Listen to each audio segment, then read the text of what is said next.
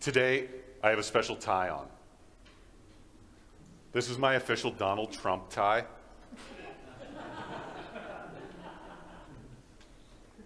because we're talking about apologies. And it has often been said that Donald Trump never apologizes. False. Here are some great apologies from Donald J. Trump. Sorry, folks, but Donald Trump is far richer and much better looking than dopey Mark Cuban. Sorry, losers and haters, but my IQ is one of the highest, and you all know it. Please don't feel so stupid or insecure. It's not your fault. Classic apologies. Not all apologies are apologies. How many times has someone said, like, I'm sorry that you feel that way?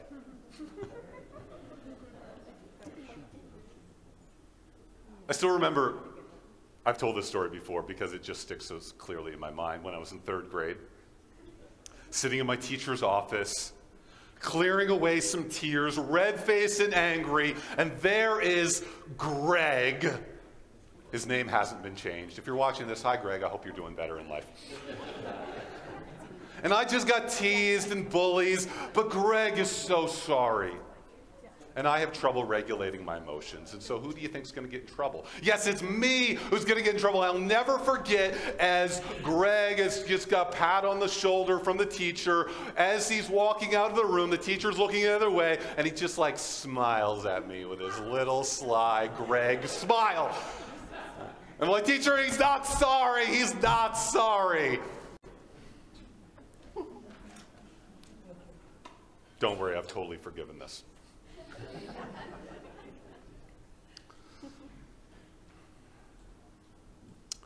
Countless times in our marriage, Kari and I have been in arguments. It's like, Matt, you're spending all your time staring at your phone. Oh, I'm sorry, dear. But the next day. And this gets even more intense when faced with the biggest issues of life serious sins, outbursts of anger, addictions. How many times does it happen when there, I mean, it's the most thing, like the most classic of things. You have an abusive husband. It's like, like sure, sure he hits me, but he says he's so sorry. And it's vital to understand the difference between I'm sorry and godly sorrow. Because the Bible tells us there's a difference. And this passage here is the, the classic passage for it. And, and it's really key because if we're going to know when we need to enter into reconciliation with people, we need to know the difference between just this emotion of sorrow and what godly sorrow or repentance really is. Because there's all sorts of verses. Uh, Pay attention to yourselves. If your brother sins, rebuke him. And if he repents, forgive him. And if he sins against you seven times in the day and turns to you seven times saying, I repent, you must forgive him. In this context, forgiveness means reconciliation of relationship. We need to be very clear at the difference between I'm sorry and true biblical repentance. We need to know the difference between the kind of worldly sorrow that is in a lot of times just sort of like, I'm sorry I got caught for this. And a real heart change, which is biblical repentance, shown in godly sorrow. This is critical in our relationships with other people, critical in understanding how to act ourselves, and critical in understanding our relationship with God. Now, first, we're going to go through the text. I know I've been jumping around through the text a lot lately. I'm like, I'm just going to go through an order this time. Radical. Okay. Second, Second Corinthians chapter 7, verses 2 to 3. Paul begins, Make room in your hearts for us. We have wronged no one. We have corrupted no one. We've taken advantage of no, no one. I do not say this to condemn you, for I said before that you are in our hearts to die together and to live together. And there is no church that caused Paul more headaches than Corinth. There's no church he wrote to more. He spent tons of time here. He cared about them. He worried about them. Probably some of the, the worries that he has going on has to do with the church at Corinth here. And, and you get to see it in verses like this. I am acting with great boldness toward you. I have great pride in you. I am filled with comfort in all our affliction. I am overflowing with joy. And right here, we, we've had this like kind of, they call it the great digression, starting in chapter 2 of Second Corinthians, going all the way to here, where Paul starts off talking about comfort and sorrow, and then he goes into all sorts of all this stuff, and now he's returning to his original theme here about how in his affliction, he's filled with comfort. Comfort in their treatment of Titus, Paul's disciple. For even when we came into Macedonia, our bodies had no rest. But we are afflicted at every turn, fighting without and fear within. This is kind of anxieties. Like, like there is physical danger, there is emotional trauma going on. But God who comforts the downcast. I just love that. God who comforts the downcast. And this is a theme again and again. If you want to know who God is, God is the one who is there for the humble, the weak, the weary, the sinner God is the one who comforts the downcast. God comforted us by the coming of Titus. And so, just at this point, when Paul was facing all these anxieties, he didn't know what was happening in Corinth. Right at that time, God, never late, shows up with this message of comfort for him not only by his coming, not only the fact that he came, but also by the comfort with which he was comforted by you. As he told us of your longing, your mourning, your zeal for me, so that I rejoiced still more. Now, Paul sent Titus to deal with some problems in the church in Corinth, and there were some serious problems going on. And their response, Paul didn't know what was going to happen. He thought, oh, maybe this is the last time I'm, gonna, I'm never going to be able to talk to these people again after I have to tell them this. But no, they responded with emotion here longing, mourning, zeal. And the emotion here, we're going to see like, like this emotion is present when people respond, when there's problems, but we're going to see what makes it truly biblical repentance as we keep going. For even though I made you grieve with my letter, I do not regret it, though I did regret it, for I see that let, that, that letter grieved you, though only for a while. Now, Paul's conflicted about this letter. This letter, which I don't think is 1 Corinthians, don't think most scholars think that Paul sent another letter in between 1st and 2nd Corinthians, and it's this letter. They call it the letter of tears. And Paul was kind of iffy about this letter, and probably the guess is that he asked them to like just toss it eventually, which is why we don't have it. But Paul sent this letter, and he kind of regretted because he was like, uh, this is kind of a stern thing. I was kind of afraid of what would happen. Yet, it turned out to be good. And, and in here, you kind of see Paul's heart. Like some people delight in fault finding. Have you ever been on the internet? People delight in fault finding. and and we don't want to have that. If we ever have to say something to someone to like like to call them out, be like, hey, you're really like, we should only do that with a bit of fear, thinking, and a little bit of not confident. Even Paul wasn't confident in his rebuke of the Corinthians.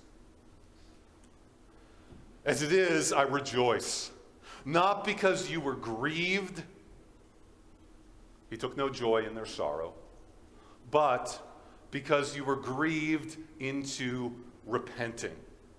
For you felt a godly grief, so that you suffered no loss through us.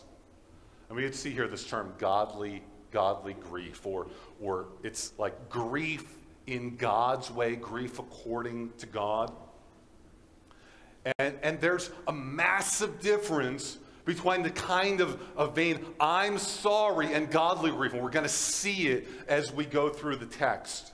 And the first thing, it's very obvious that they are grieved into repenting. Grieved into repenting. For godly grief produces, it, it, it works, it creates a repentance that leads to salvation without regret, whereas worldly grief produces death.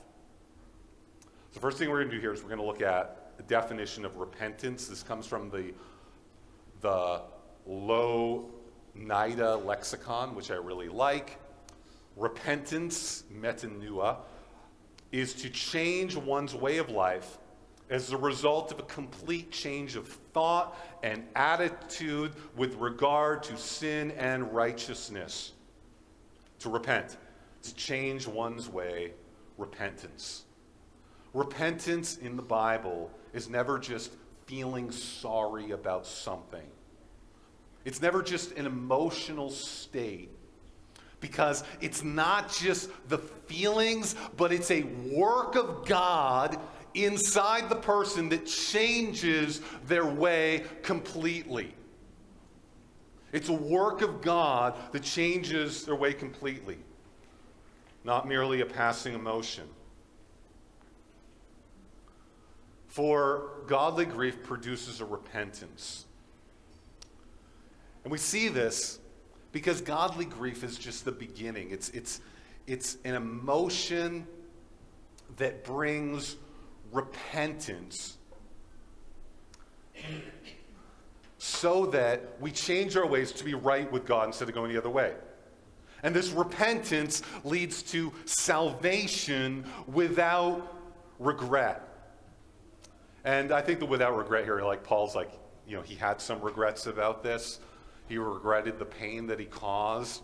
But things that lead to salvation, like we don't regret. And that's some things, you know, you look back over life like, man, it's there are a lot of hard things that kind of got me to where I am today, but I don't regret it for the sake because Jesus Christ has got me here.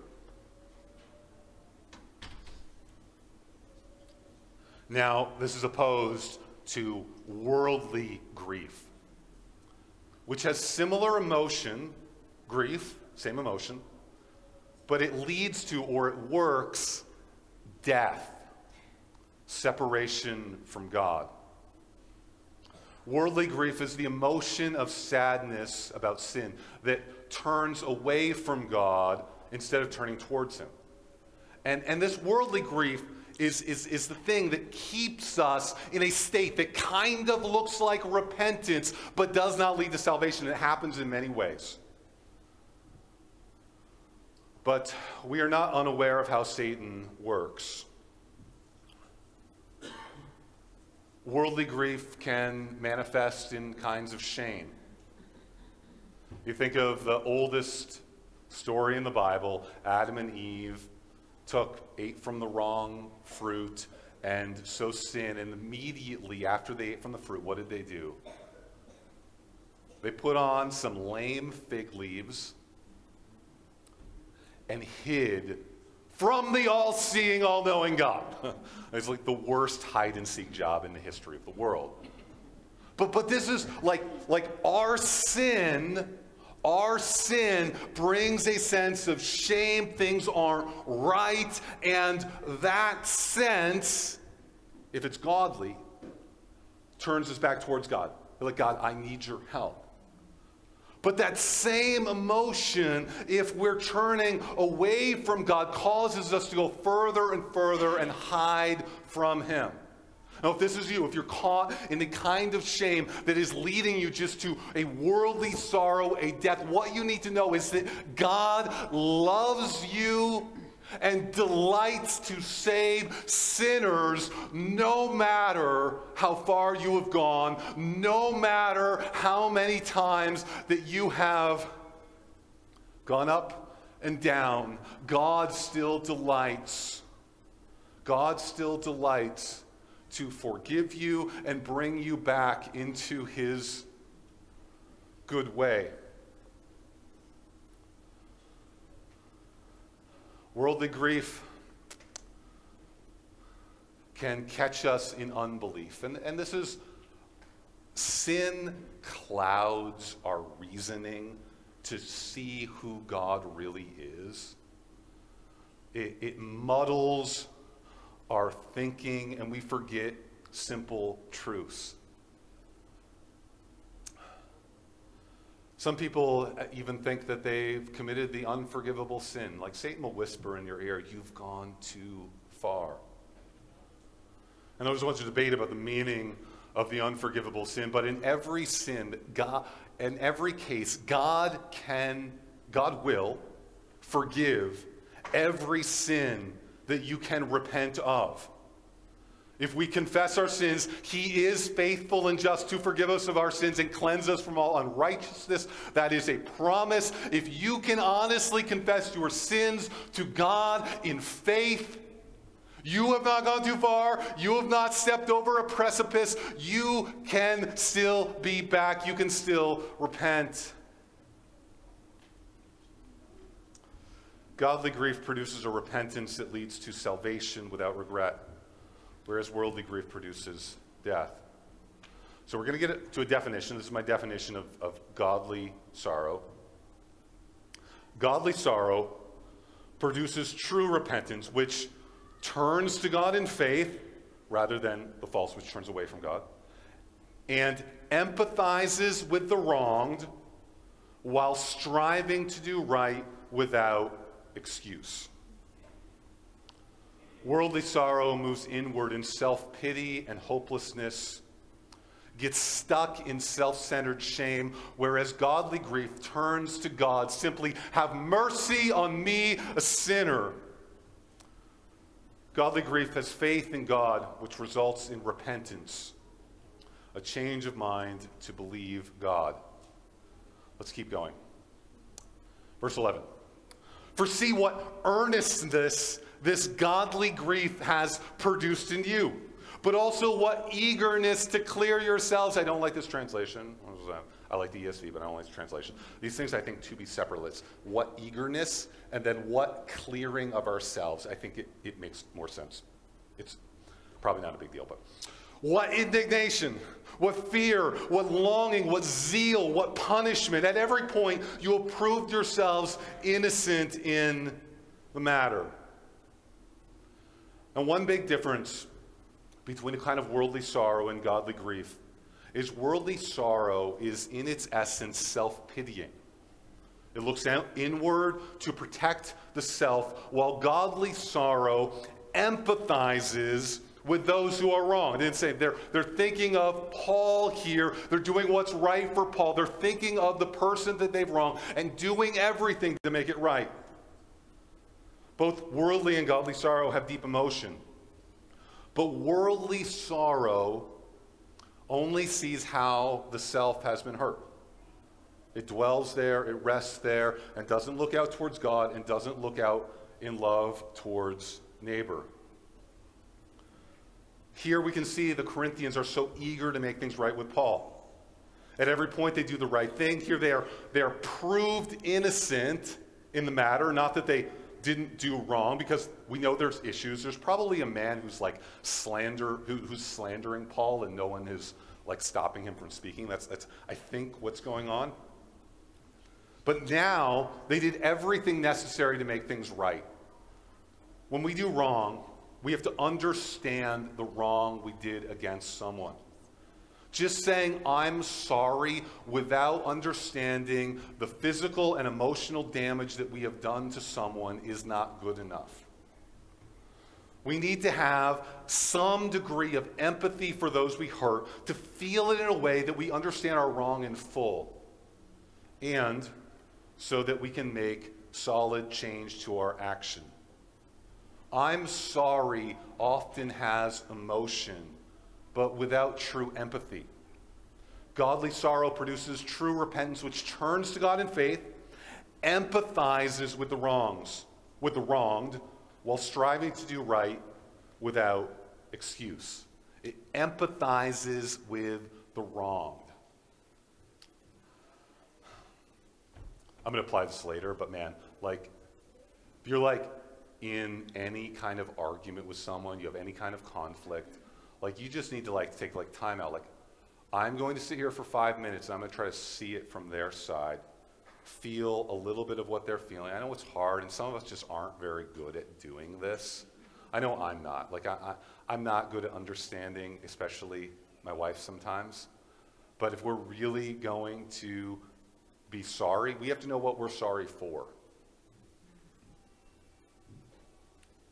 So, although I wrote to you, it was not for the sake of the one who did the wrong, nor for the sake of the one who suffered the wrong, but in order that your earnestness for us might be revealed to you in the sight of God.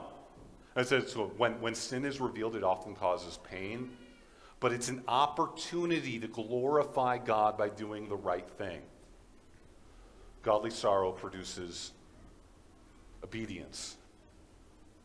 Therefore, we are comforted.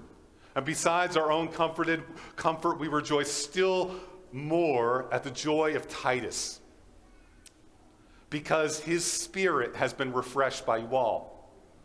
For whoever, for whatever boasts I made to him about you, I was not put to shame. So it's like Paul before he sent Titus was saying, like, you know, they're going to listen. He had confidence. But just as everything we said to you was true, so also our boasting before Titus has proved true. Paul's reminding them the confidence he had for them to do the right thing. And this is a challenge to me myself. Like, I often think people are going to do the wrong thing. It's like, no, I have faith that God is going to work in people's hearts to do the right thing. and his affection for you is even greater as he remembers the obedience of you all, how you received him with fear and trembling.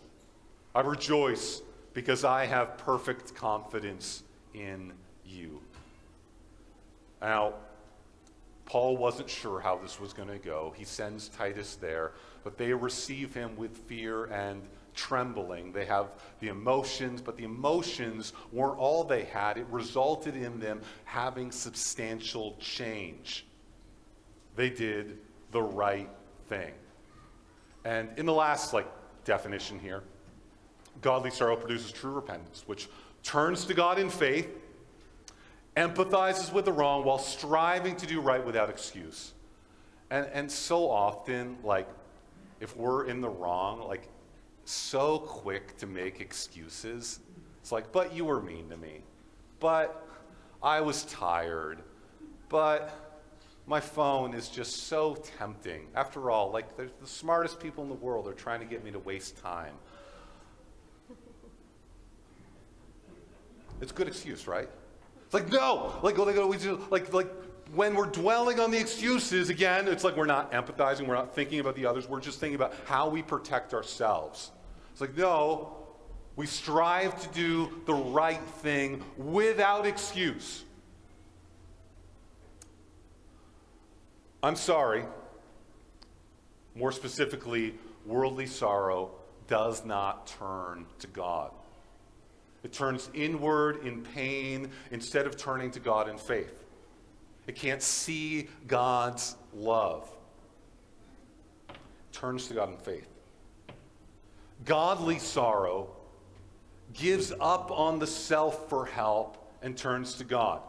It's like the, the man who went down to the temple to pray, Have mercy on me, a sinner. Not making any promises, but just asking for God's help wanting to do whatever it needs to to make things right with the person it offended. Well, worldly sorrow just feels sorry for itself. It's sorry it has to face the consequences of sin. Godly sorrow truly understands the pain it caused others. It empathizes with the wronged.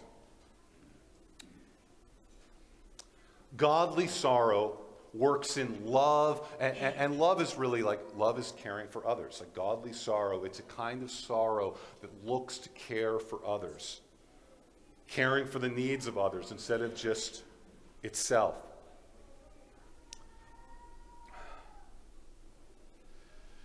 And man, like, like we need like a cue for ourselves when we're in the middle of an argument to be like, I need to empathize empathize a little bit here. And not all of us are good at seeing other people's feelings. But man, if we are going to be truly repentant when we have conflict with one another, we need to be able to see the hurt that we've caused. And for, and for others, like, like if you are in a conflict with another person who is doing wrong to you, like it is not it is not over the line to be like you need to understand the wrong that you've caused me. Okay? Like I want you to be repentant here, but you need to understand what you've done clearly. Because only on the basis of, of having this truth borne out can we have true reconciliation and growth in our relationships. Finally, godly sorrow does the right thing without excuse. Worldly sorrow might change some things, but often that change is short lived. I'm sorry, I will never drink again. But godly sorrow, oh, what fear, what punishment, what indignation. Godly sorrow does the right thing without excuse. Now, I want to note one word here because I think it's an important word. And I put this in, I like, was like striving because it's really easy when you're trying to get like a definition of this, like, like what is true repentance? Because you imagine very quickly you get into a conflict and you'd be like, one party's like, well, you're not really truly repentant. You haven't changed everything. Well, it's like, well, no, nobody's perfect. and, and, and, so all of this has to be taken with just a giant measure of the grace of God. Is that, that we need to be treating each other with the kind of grace that God treats us. And so all this is true, like this is what we are we are striving to be to change completely so that we do the right thing.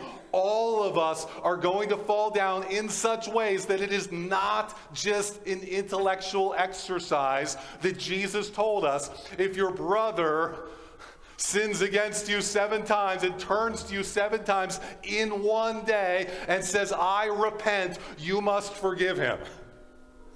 And so all of this stuff is going on like constantly in relationships that we're always falling short, but we always, if we are truly being repentant, having godly sorrow, always striving to do right without excuse. Three applications from the sermon. Number one, all along we've talked about interpersonal conflict and I think in grace, as we talked about, we can look for this kind of repentance in others before we reconcile fully with them. All of us, every day, we have to have a heart of forgiveness to everyone who wrongs us about everything. But we do not have to let abusers back into our lives if they are not turning to God, empathizing with wrong, and striving to do right without excuse. Secondly, even more key than, than expecting this of others is the golden rule to do this ourselves as we live our lives. We all sin against others every day. And in all of this, we need to be turning to God. We need to be truly have sorrow that leads to change and even more, we need to be striving to become more empathetic people, to understand the hurts that we've caused others in greater fullness. Like this could be a prayer for us like, Lord God, help me to understand how I have hurt others so I can live with more grace and clarity instead of carelessness and selfishness. The next time you're frustrated with someone, maybe it's right now. Who's frustrated with somebody? Don't put up your hands. Sit and think how are they feeling? Put yourself in their shoes, or at least try. Pray God, like, give me insight to know their feelings about this thing. And then when you go to them, if you've done something wrong against them, don't just say, I'm sorry. You say, let's, let's use biblical language. They say, I repent. I repent. Because I'm turning to God in this. I'm empathizing with you. I, I, I want to know how you feel exactly, and I'm going to do right without making excuses. I repent, not just I'm sorry. And in all of this, application number three is that with God, we need to be repentant. We have all sinned and fallen short of the glory of God. We all need forgiveness in Christ. And, and, and we should have the same kind of repentance with, with God, like obviously turning to God, but like seeing exactly how we have wronged God, like we want to stray, and then striving to do right without excuse. Not because we got to earn our salvation. We don't. Christ has paid it all. you know, you know, we're, it's uh, the third verse, kind of weird language in I will arise and go to Jesus. It's like, uh, if we wait until we're fit, like fitness, that's talking about like if we do enough right. Like, like none of us is going to do enough right to be with God. But because Christ has saved us, the fruit of that working in our lives is true repentance, which results in change, not just one day, but day after day after day, turning away from sin resting in God's grace, and striving to do what's right without excuse. Let's pray. Lord God, I pray that you would give me godly sorrow over the sin that I've committed against others. I pray, Lord God, that you would help me to see more fully the hurt that I've caused so that I could turn from it in grace and strive to do what is right without excuse. I pray, Lord, for every other heart here that we would find and live in that kind of true repentance in all of our relationships and that we would see it in others so that we could have greater reconciliation and growth and love as a church. In Jesus' name we pray. Amen.